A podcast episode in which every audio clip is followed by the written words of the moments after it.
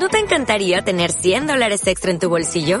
Haz que un experto bilingüe de TurboTax declare tus impuestos para el 31 de marzo y obtén 100 dólares de vuelta al instante. Porque no importa cuáles hayan sido tus logros del año pasado, TurboTax hace que cuenten. Obtén 100 dólares de vuelta y tus impuestos con 100% de precisión. Solo con Intuit TurboTax. Debes declarar para el 31 de marzo. Crédito solo aplicable al costo de la presentación federal con TurboTax Full Service. Oferta sujeta a cambios o cancelación en cualquier momento.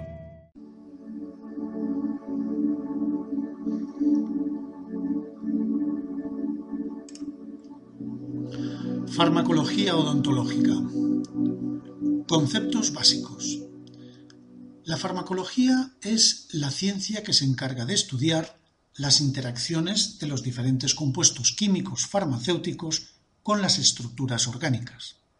En la clínica odontológica es necesario tener un amplio conocimiento farmacológico, puesto que los profesionales odontólogos tienen que utilizar fármacos y recetarlos para el tratamiento de las diferentes afecciones bucales. Numerosos pacientes padecen otros procesos patológicos por los que ya están siendo medicados, como la diabetes, hipertensión, etc., que pueden provocar efectos orales o presentar interacciones con los nuevos fármacos recetados. Pueden producirse situaciones de emergencia médica durante una intervención. Un fármaco se puede definir como el principio químico activo presente en un medicamento y que se utiliza con diferentes fines, preventivos, diagnósticos o terapéuticos.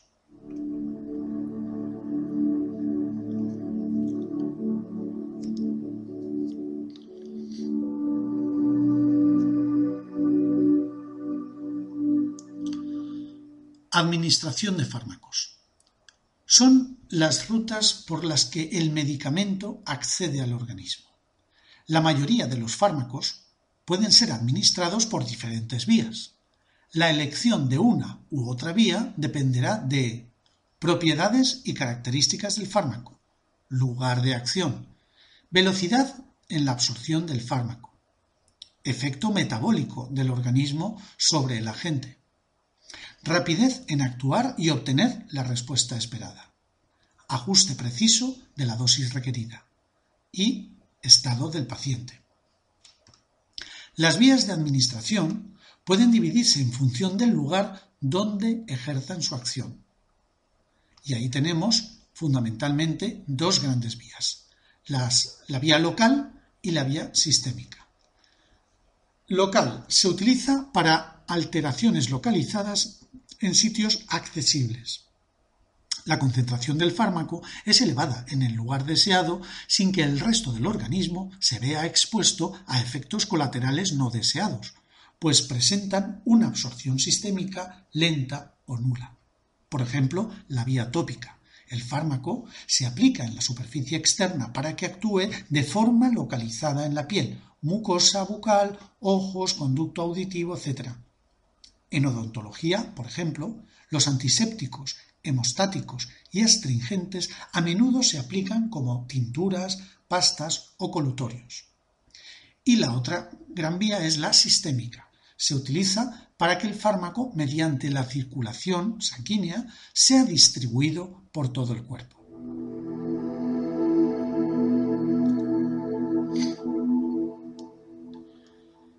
Existen, pues, diferentes vías de administración, entre las que destacan por su uso las siguientes. Vía oral. Es la más utilizada. Los medicamentos se administran por la boca en estado sólido o líquido para ser absorbidos en el tracto gastrointestinal. Presenta numerosas ventajas, puesto que es segura, cómoda, indolora, no hace falta que sea estéril y el paciente puede tomar los medicamentos de forma autónoma siempre que esté consciente. Un ejemplo son los comprimidos. B. Cutánea, tópica o dérmica. Esta es una vía que se utiliza para aplicar fármacos muy liposolubles directamente sobre la piel, cuando se busca una absorción lenta. Pueden actuar de forma local o sistémica. El principio activo puede incorporarse en una pomada, por ejemplo. C. Vía mucosal. Las mucosas son tejidos que presentan una mayor vascularización que la piel y su permeabilidad es mayor, por lo que la absorción es más fácil para conseguir una acción sistémica. Se distinguen los siguientes tipos. Sublingual, rectal, vaginal, nasal, inhalatoria y oftálmica.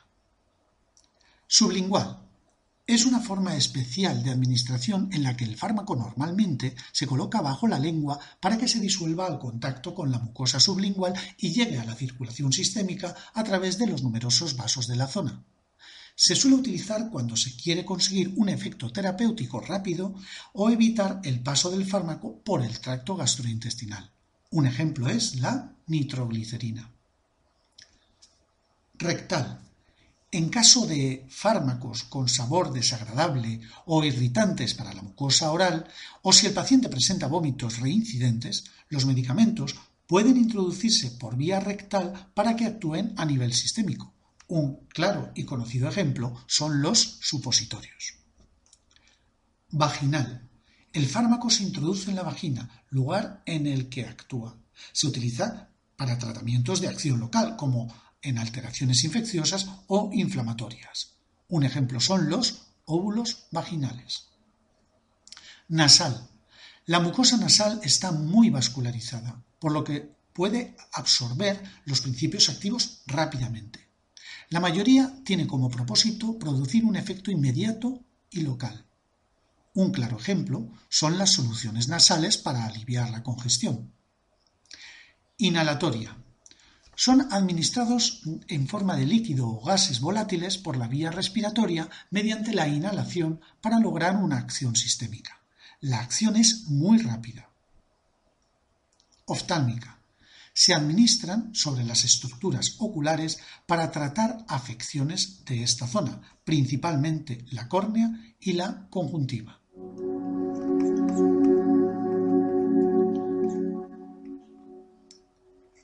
Una vez vista esta vía mucosal, vamos a ver la siguiente vía, después de ver la oral, la cutánea y la mucosal, que es la vía parenteral. En este caso, el fármaco se administra en los tejidos corporales mediante inyección, por lo que es necesario el uso de una aguja hueca que crea un orificio en la barrera de protección natural que constituye la piel, a través del que se introduce el medicamento. A su vez, según el lugar donde se inyecta, se clasifica esta vía parenteral en varios tipos, subcutánea, intradérmica, intramuscular, intravenosa, intraarterial, intracardíaca, intraarticular, intratecal y epidural. Vamos a ver algunos de estos. Subcutánea. El fármaco se deposita en el tejido subcutáneo. La absorción es lenta, puesto que no es un tejido muy vascularizado. Os recuerdo que el tejido subcutáneo es lo que también se conoce como tejido adiposo o hipodermis y por lo tanto consiste en inyectar en la grasa de la piel. Intradérmica. Esta vía es aquella en la que el fármaco se deposita mediante inyección en la piel, pero en la transición dermoepidérmica, es decir, en lo que es la dermis, que es la capa intermedia de las tres capas de la piel. Sabéis que la piel tiene la capa más superficial, que es la epidermis, la capa intermedia, que es la dermis, y la capa profunda, que es la hipodermis o tejido subcutáneo, que es el panículo adiposo. Bueno, pues en la inyección intradérmica, la aguja llega a la dermis. Claro, es una técnica que hay que saber hacer, no lo hace cualquier persona. Es mucho más fácil eh, inyectar en el tejido subcutáneo, porque es una inyección mucho más sencilla de administrar, que la intradérmica, que requiere su técnica. Otro tipo de inyección es la intramuscular. En este caso, el fármaco se inyecta en uno de los músculos esqueléticos de mayor tamaño como deltoides, que es por cierto donde se está administrando la vacuna contra el coronavirus, pero también hay otras zonas como es el glúteo mayor, etc. La absorción es más rápida que en el caso eh, intradérmico o subcutánea. ¿eh? ¿Por qué? Pues porque el músculo está muy vascularizado. ¿De acuerdo? Entonces, eh, esto permite que el fármaco se distribuya antes y haga un efecto mucho más rápido. Intravenosa. En este caso, el fármaco se administra directamente en la circulación sanguínea venosa y los efectos, por tanto, son inmediatos, lo que hace que sean de gran valor en casos de emergencia médica. Intraarterial.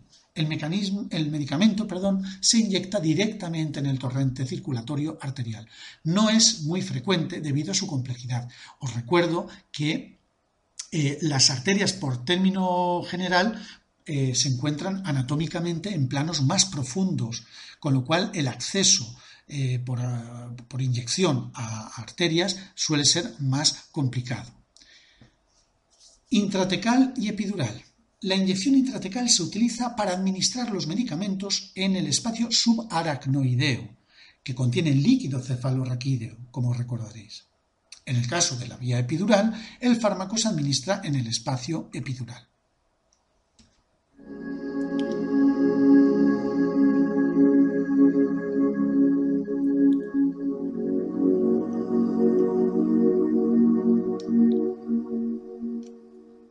Vamos a ver a continuación los fármacos más usados en odontología. Vamos a comenzar por los anestésicos. Los anestésicos son fármacos que se emplean para promover una pérdida total o parcial de la sensibilidad, las respuestas reflejas y la movilidad. En odontología se emplean fundamentalmente para evitar el dolor. Los anestésicos pueden ser locales, regionales y generales. Anestésicos locales son los de mayor empleo en odontología. La boca está inervada por estructuras nerviosas terminales bien definidas, por lo que los anestésicos locales resultan muy efectivos. Los anestésicos locales actúan impidiendo la transmisión del impulso nervioso a través de la neurona, bloqueando así la percepción del dolor. Estos anestésicos tardan un cierto tiempo en ejercer su función, lo que se llama periodo de latencia. Después actúan sobre el nervio bloqueando su funcionamiento. También producen vasodilatación, facilitando con ello su paso al torrente sanguíneo y posteriormente se metabolizan en el hígado y se eliminan con la orina. En odontología se utilizan sobre todo los siguientes anestésicos locales: lidocaína, mepivacaína y articaína.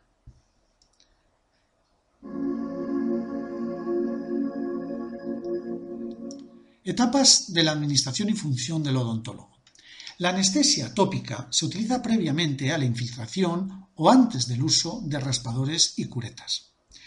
El odontólogo, en primer lugar, palpa las referencias anatómicas para localizar el área de penetración de la aguja. En segundo lugar, el área de penetración se seca con una gasa. Tercero, se aplica el anestésico tópico durante el tiempo conveniente. Cuarto, se aclara la anestesia tópica, se aspira y se separan los tejidos móviles para visualizar el área de penetración.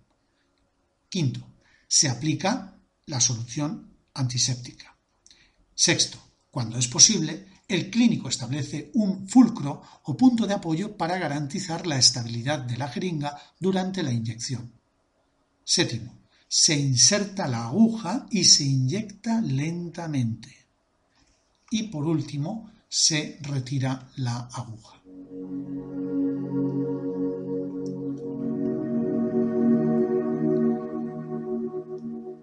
¿Cuáles son las funciones del higienista o auxiliar, eh, en su caso, en esta actuación? En primer lugar, prepara la jeringa con el anestésico y la aguja con el tamaño adecuado. Segundo, aplica la anestesia tópica durante el tiempo previsto y la aclara. En tercer lugar, pasa al odontólogo el anestésico adecuado. Cuarto, entrega la jeringa fuera de la visión del paciente. Quinto, tranquiliza al paciente. Seis, recarga la jeringa si es necesario. Séptimo, aclara la boca del paciente. Octavo, permanece con el paciente si no lo hace el odontólogo. Y noveno, anota cantidad y tipo de anestesia en la historia del paciente.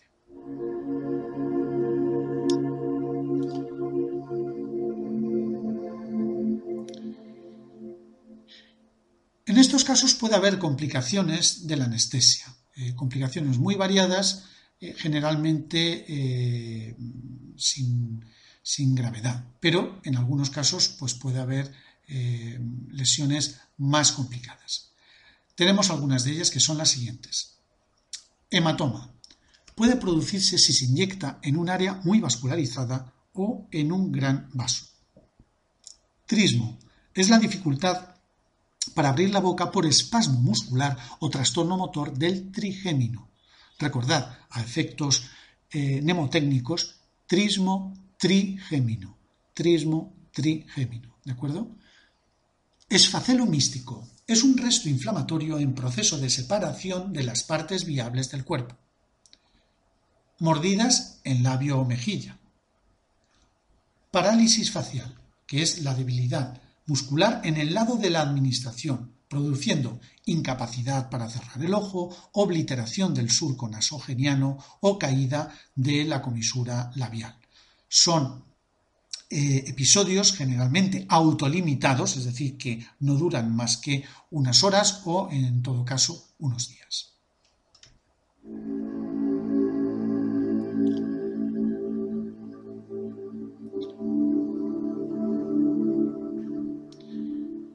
Después de ver los anestésicos locales, vamos a ver los anestésicos generales.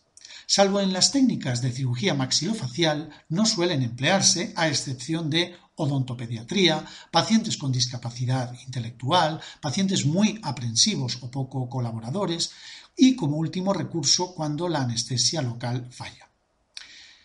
Se administran por vía inhalatoria o intravenosa siempre que eh, estemos en el ámbito hospitalario o en centros que cuenten con el equipo adecuado y médicos anestesistas.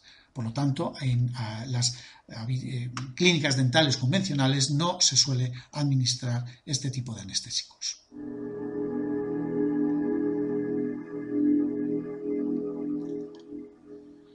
Vamos a ver otros medicamentos de uso odontológico, como los sedantes, los analgésicos y antiinflamatorios, antibióticos y antisépticos, coagulantes eh, o hemostáticos y finalmente algunos medicamentos de urgencia.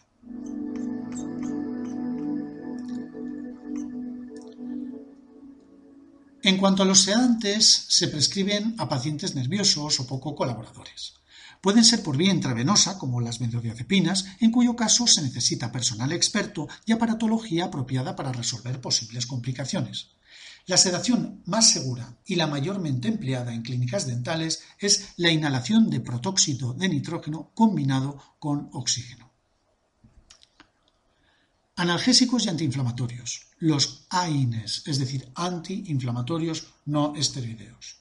Además de su acción antiinflamatoria, son analgésicos y antipiréticos, es decir, antitérmicos, para la fiebre, eh, como son los salicilatos, las pirazolonas y otras sustancias. Existe, desde luego, una muy amplia gama en el mercado de antiinflamatorios no esteroideos. Además de los AINES están como eh, antiinflamatorios y analgésicos, eh, sobre todo antiinflamatorios, los corticoides. Son de gran poder antiinflamatorio. De hecho, son los antiinflamatorios más potentes que podemos suministrar por vía farmacológica. Se utilizan como terapia general, vía intravenosa o intramuscular o también tópica. Los de uso odontológico más comunes son la cortisona, que es también de origen natural, y la prednisolona, que es más de origen sintético. Por lo tanto, subrayo que los corticoides son eminentemente antiinflamatorios. El efecto analgésico directo no existe, existe una vez que ha surtido efecto eh, el efecto antiinflamatorio y por lo tanto, pues mm, eh, subsiguientemente se va a producir una disminución del dolor. Además de los AINES y los corticoides están lo que se llaman los analgésicos mayores, como narcóticos derivados de la morfina y la codeína. El conjunto de estos eh, fármacos analgésicos se llama opiáceos y están muy eh, diversificados en la farmacopea. Los derivados de la codeína suelen emplearse combinados con analgésicos menores como el paracetamol. También hay una combinación muy eh, difundida en los últimos años que es la combinación paracetamol con tramadol que eh, tiene un efecto sinérgico que permite dar poca dosis de los dos analgésicos pero una dosis que es sinérgica, es decir, sumativa, con lo cual se consigue un efecto analgésico mucho más óptimo, ya digo, con bajas dosis de ambos principios activos.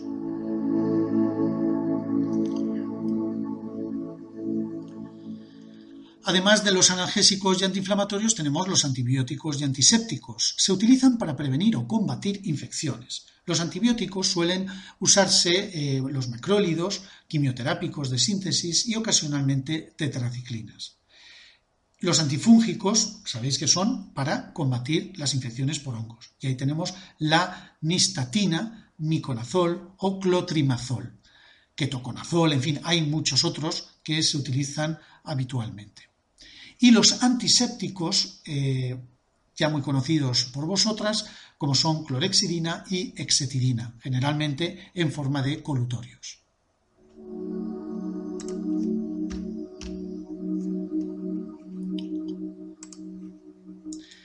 Además están los coagulantes o hemostáticos.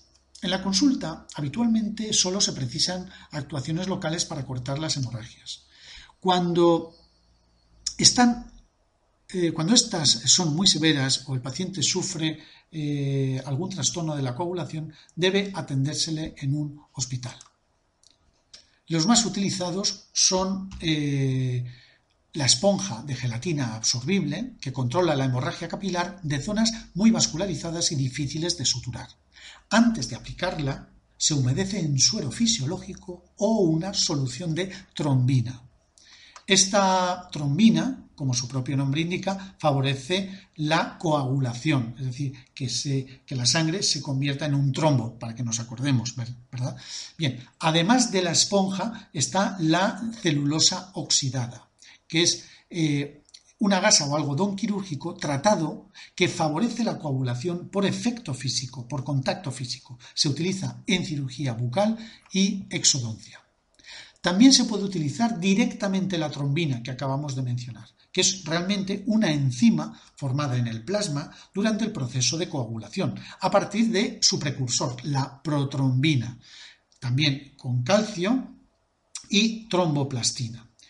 Induce el paso de fibrinógeno a fibrina y resulta especial para la, esencial para la formación del coágulo. En definitiva, lo que hay que quedarse es con la idea de que la trombina es una sustancia de naturaleza proteica, eh, con eh, carácter enzimático, que lo que favorece es la coagulación de la sangre, que tiene como precursor la protrombina y lo que va a llevar a cabo es esa función de favorecer la coagulación de la sangre al permitir que sobre la sangre prolifere otra proteína que es la trama proteica, eh, el tejido, la red que eh, hace que coagule eh, la sangre, que es la fibrina. Bueno, y también está la vitamina K. La vitamina K, acordaos, K de coagulación, ¿de acuerdo? Es una vitamina, como sabéis, liposoluble, esencial para la síntesis hepática de protrombina. Por lo tanto, es una vitamina que favorece la coagulación de la sangre. ¿eh? Vitamina K, coagulación. K de coagulación, que es realmente de donde viene eh, el nombre de K en, en alemán.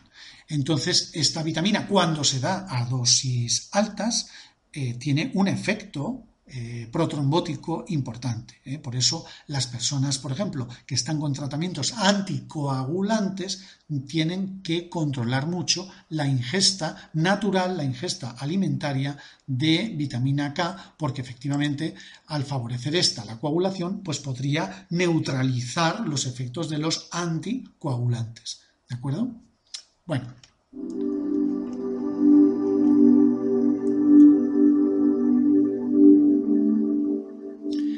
por último, vamos a comentar algunos medicamentos eh, que se utilizan en casos de urgencia. En toda consulta deben existir una serie de medicamentos para hacer frente a complicaciones urgentes. La adrenalina para tratar reacciones alérgicas, shock anafiláctico o incluso paradas cardíacas. La aminofilina para tratar broncoconstricción, que son, para que nos hagamos una idea sencilla, pues el típico ataque de asma en el que el paciente no puede respirar. Antihistamínicos para tratar reacciones alérgicas en las que hay una gran liberación de ese mediador inflamatorio que ya estudiamos en algún momento, que es la histamina, que produce una gran erupción normalmente en la piel, con gran picor, eh, etc. Y se tratan con antihistamínicos. Esos antihistamínicos se pueden tratar de forma parenteral, en pastillas o en caso que esté eh, la erupción alérgica delimitada a una zona muy circunscrita, generalmente en la piel, pues se puede tratar con pomadas. La efedrina es una, eh, una, droga, es un fármaco que eh, eleva la tensión arterial. Tiene un efecto broncoconstrictor perdón, broncoconstrictor, eh, vasoconstrictor. Por lo tanto, es muy útil para tratar la hipotensión arterial. La atropina es útil para tratar la bradicardia y la hipotensión también la nitroglicerina sublingual para tratar la angina de pecho, el infarto de miocardio. Es la famosa pastillita que se pone debajo de la lengua a un cardiópata, alguien que eh, puede tener o está teniendo un infarto. ¿Qué es lo que produce esa nitroglicerina sublingual? Pues una vasodilatación rápida, intensa, para que afecte a los vasos del corazón y estos puedan aportar bastante sangre a ese corazón que puede estar padeciendo una isquemia, es decir, un infarto en un momento dado. Y finalmente citaremos los corticoides de acción rápida para tratar reacciones alérgicas o procesos inflamatorios agudos.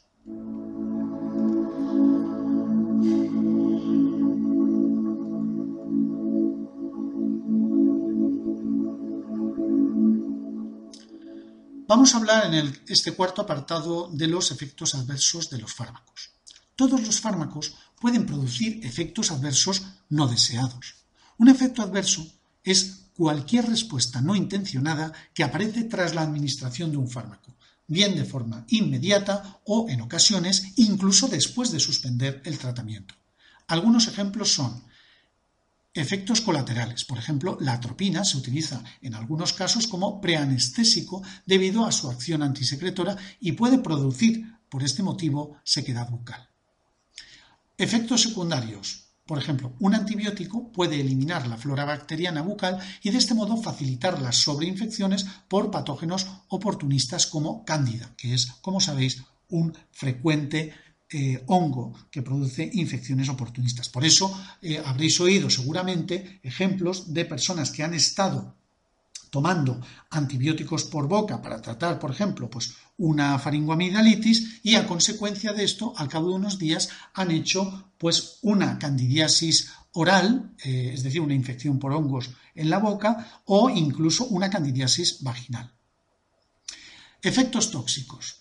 La sobredosis de morfina puede provocar una insuficiencia respiratoria. Este es uno de los motivos por los que hay que controlar mucho la dosificación, no ya solo con morfina, sino en general con opiáceos, porque pueden tener ese efecto depresor de la capacidad respiratoria. Y esto hay que tenerlo muy en cuenta en personas que a lo mejor tienen eh, ciertos riesgos con su capacidad respiratoria, como puede ocurrir con personas con EPOC, es decir, bronquitis obstructiva crónica, con ancianos que están muy frágiles, etc. Eh, intolerancia. En algunos pacientes, un comprimido de aspirina puede desencadenar una hemorragia gástrica. Sabéis que los AINES en general son gastrolesivos, es decir, son eh, tóxicos, son perjudiciales para el estómago. ¿Por qué? Porque la mucosa gástrica es muy sensible a cambios en la vasoconstricción y vasodilatación y eh, los antiinflamatorios no esteroideos en general eh, tienen un efecto vasoconstrictor. ¿Por qué? Porque inhiben sustancias vasodilatadoras, como son las prostaglandinas. Por eso, eh, esas mucosas tan sensibles a estos cambios, como es la mucosa gástrica, puede tener eh, este efecto secundario que puede llevar al sangrado digestivo.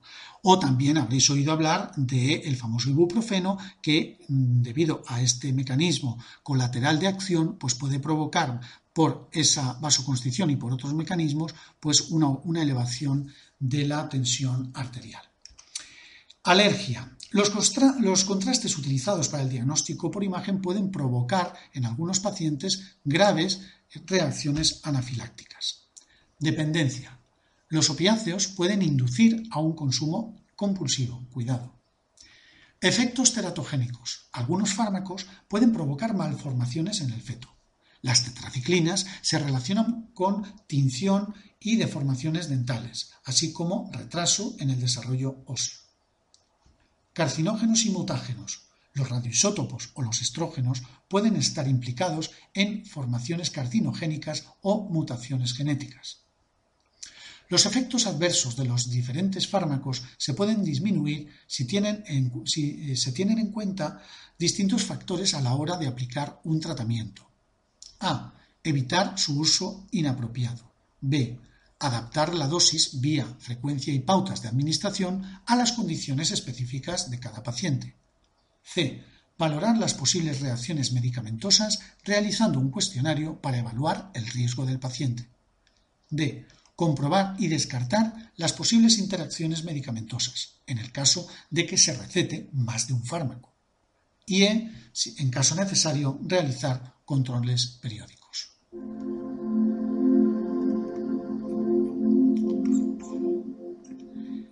Efectos adversos en la cavidad oral. El uso de diversos fármacos puede producir alteraciones en la cavidad bucal. Algunos ejemplos son pigmentaciones dentales anormales, como el flúor, blanco o marrón, las tetraciclinas, colores marrón, gris o amarillo, o la clorexidina, amarillo, marrón o negro. Alteraciones del desarrollo dental o de la estructura. La fenitoína, que es un antiepiléptico, o algunos quimioterápicos provocan un desarrollo dental anómalo. El ácido acetilsalicílico, la aspirina, se asocia con la erosión dentaria. Infecciones por patógenos oportunistas. Existen numerosos fármacos con capacidad para alterar la microbiota de la cavidad oral, como los antimicrobianos de amplio espectro o los fármacos quimioterápicos y corticoides que deprimen el sistema inmunológico del paciente. Trastornos de la secreción salival. Algunos fármacos provocan serostomía, como la atropina, los antihistamínicos, el omeprazol o la clorexidina. En cambio, otros se asocian a la sialorrea, como la morfina, los compuestos yodados o la neostigmina. Trastornos gustativos. Algunos fármacos están relacionados con alteraciones en el sentido del gusto, como el metronidazol o los fármacos antitiroideos. Inflamación de la mucosa oral. Los fármacos antineoplásicos se asocian con mucositis. Pigmentaciones de la mucosa. Algunos fármacos producen alteraciones en la coloración de la mucosa oral, como los anticonceptivos orales. Edema el ácido acetilsalicílico puede provocar edemas de la lengua o de diferentes estructuras peribucales. Aumento del tamaño gingival. Se asocia a diferentes fármacos como la fenitoína, las ciclosporinas o el nifedipino. Bueno, como podéis ver, existe multitud de reacciones adversas, de eh, problemas que pueden dar los fármacos, problemas eh, evidentemente indeseables. Esto no quiere decir que necesariamente eh, estos fármacos den siempre estos efectos secundarios. Hay veces que, eh, afortunadamente, en la mayor parte de los casos no se producen estos efectos secundarios y hay otras veces en las que el paciente pues, tiene algunos de estos efectos secundarios con mayor o menor gravedad.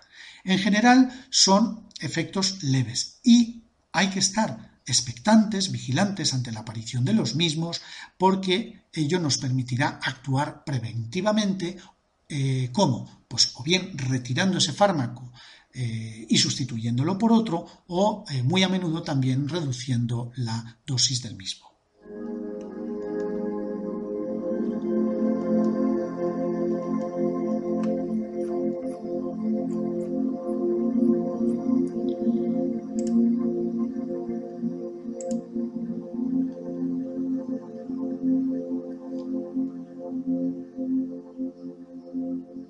Y esto es todo, amigos. Gracias una vez más por vuestra atención.